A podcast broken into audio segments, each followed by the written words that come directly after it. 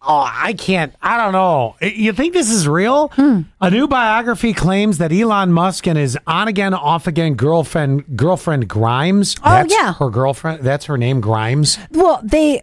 I did not think they were on again. I thought, well, you know what I thought they were? I thought they were friends with benefits because Oh, that's that could be. because I know that they had broken up at one point. Remember, they named their kid a really weird like A E X L M N O P uh, one two three Funny you say that because it leads into that. because and, and well, and then I, after they had that baby, I thought they broke up. But then I also heard that they were hooking up. Well, they must have been because they just welcomed their third baby. And that's why I'm sitting here going, is this real?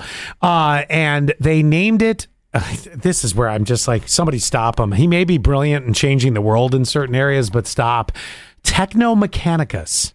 How is it that you know when you go to register your baby's name or you, you I mean you've done this 3 times.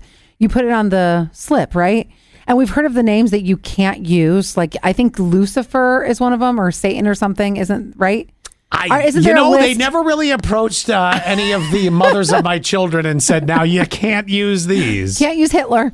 Um, Oh, yeah, that would be frowned on. well, I think there's a list of names that can't be used. It's because he has so much power that they're like, "Oh, Mechanicus, oh, Technomechanicus? techno blah blah blah blah blah." TM for short kind of works. The thing the mark you use when you trademark something? Well, just in general, I mean, you're not going to walk around and be like, "Hey, techno, come here." I mean, you, you got to have something that you can use in everyday life. That's why he did it. TM, trademark.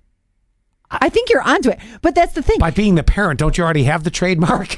But I think that's why he gets away with it because people know that he has so much money that no one tells him no. this is just like what you said with Michael Jackson. That's right. The doctors would not say no. Yeah, Michael's got a son named Blanket.